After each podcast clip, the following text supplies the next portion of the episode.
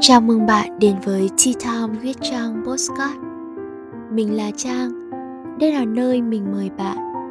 Vừa nhâm nhi một cốc trà Vừa lắng nghe những câu chuyện Thông qua những trải nghiệm, góc nhìn của mình Trên hành trình trở thành phiên bản tốt nhất của bản thân.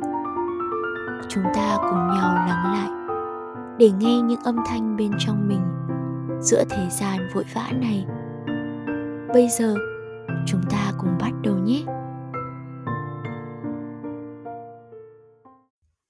Trong tập ngày hôm nay, mình sẽ chia sẻ với bạn bài dự thi mà mình từng tham gia trong cuộc thi postcard đi qua bóng tối do Healthy Mind tổ chức. Lúc đầu mình khá là phân vân không biết có nên chia sẻ tập postcard này không bởi vì nó sẽ khiến cho không khí bị trùng xuống ngay từ tập đầu tiên. Nhưng sau một hồi suy đi tính lại, mình vẫn quyết định biên tập và thu âm lại tập postcard này bởi vì nó rất có ý nghĩa đối với mình – nó không chỉ đánh dấu bước đầu tiên trên con đường làm postcard, mà còn đánh dấu sự dũng cảm khi mình đã vượt qua nỗi sợ, đã trải lòng và nói ra những điều trong góc khuất của trái tim. Trong cuộc thi, mình đã nói về chủ đề nước mắt. Đối với mình, nước mắt ngoài gắn với những trải nghiệm vui, những trải nghiệm buồn, nó còn gắn với những hình ảnh khi ta dũng cảm đối diện với những cảm xúc mà bấy lâu nay ta luôn đè nén. Mình hy vọng tập postcard này sẽ khơi gợi được cảm hứng kết nối bản thân đến với bạn.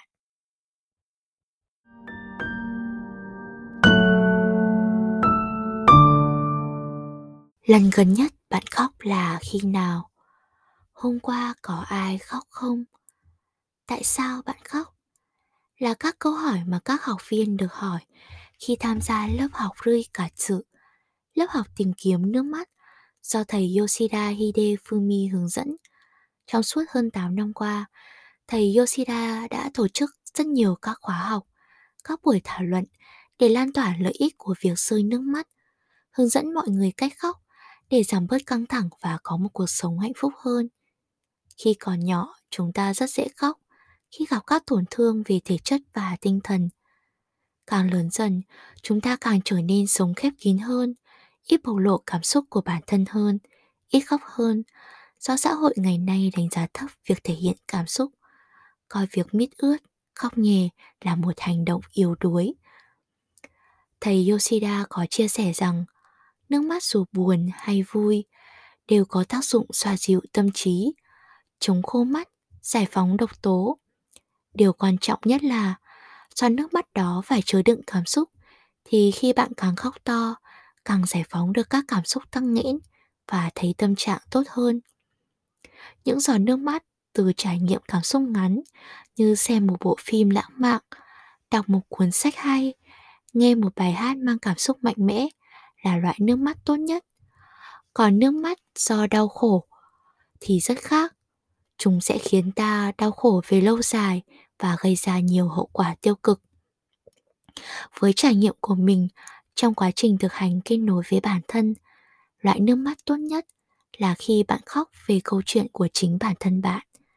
Năm ngoái, mình có tham gia khóa học giải phóng cảm xúc EFT trong quá trình học và thực hành, mình mới phát hiện ra rằng mình có một cơ chế kìm nén cảm xúc rất là mạnh, thường xuyên phán xét cảm xúc của bản thân, dẫn đến luôn ở trong tình trạng căng thẳng, mệt mỏi. Nhìn đâu cũng thấy khuyết điểm và không tận hưởng cuộc sống. Mình bị đơ về mặt cảm xúc. Rất khó để gọi tên các cảm xúc của bản thân. Rất khó để quan sát các cảm giác trên thân.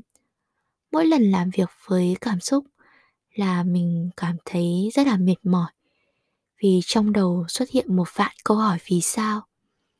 Trong việc thực hành EFT những cảm xúc không thuận lợi sẽ được giải phóng qua việc khóc. Mặc dù là một cô gái bánh bèo mít ướt chính hiệu, Nhưng mà mình rất ghét việc khóc, Rất là sợ khóc. Có những lần mình rất là buồn, Muốn khóc, Mà mình đã xem một bộ phim buồn, Nghe một bản nhạc buồn, Nhưng mà cũng không thể nào khóc được, Và cảm giác lúc đấy rất là bất lực. Khi thực hành kỹ thuật EFT Movie, Thì hầu như ngày nào mình cũng khóc và đau đầu cái cảm giác đau đầu y hệt như ở hồi mình tham gia khóa thiền Vipassana. Còn khóc thì sướng hơn rất là nhiều. Tại vì ở thiền viện có rất là nhiều người, nên là mình không dám khóc to, chỉ rưng rưng nước mắt. Còn khi thực hành EFT, mình thực hành tại nhà, nên là cảm thấy thoải mái và an toàn hơn nhiều. Có một hôm mình đi làm, còn hơn 30 phút nữa mới hết giờ. Không biết làm gì và mình đã ngồi khóc. Nếu như trước kia mình sẽ ngồi phán xét. Tại sao mày lại khóc? Đang trong giờ làm việc cơ mà, nín đi. Còn bây giờ, mình không quan tâm đến những tiếng nói phán xét trong đầu nữa. Mình cho phép bản thân được thể hiện cảm xúc, cho phép mình được khóc. Và lúc đấy mình mới nhận ra rằng mình đã đối xử rất tệ với bản thân, đã kìm nén những cảm xúc căng thẳng này trong một thời gian rất dài và cảm thấy rất có lỗi với bản thân mình. Người ta thường nói thời gian sẽ chữa lành những vết thương, nhưng thật ra thời gian không thể xóa bỏ những tổn thương mà chỉ xóa đi ký ức của bạn về những tổn thương đó. Nếu chừng nào tổn thương chưa được chữa lành thì chừng đó chúng ta chưa có được hạnh phúc trọn vẹn. Nếu lâu rồi bạn chưa khóc, nếu lâu rồi bạn chưa bộc lộ cảm xúc của bản thân, hãy khóc đi, khóc đi đừng ngại ngùng, vì bạn đang trao cho bản thân một món quà và tự làm lành kết nối với chính mình. Cảm ơn bạn đã dành thời gian theo dõi tập ngày hôm nay. Mọi đóng góp của bạn và gợi ý nội dung thì bạn có thể viết email về địa chỉ mà mình đã để ở phần mô tả. Mình rất trân trọng nó và đọc hết nó. Hãy bấm subscribe và đón nghe miễn phí trên Spotify. Hẹn gặp lại các bạn trong chủ đề tiếp theo. Matane!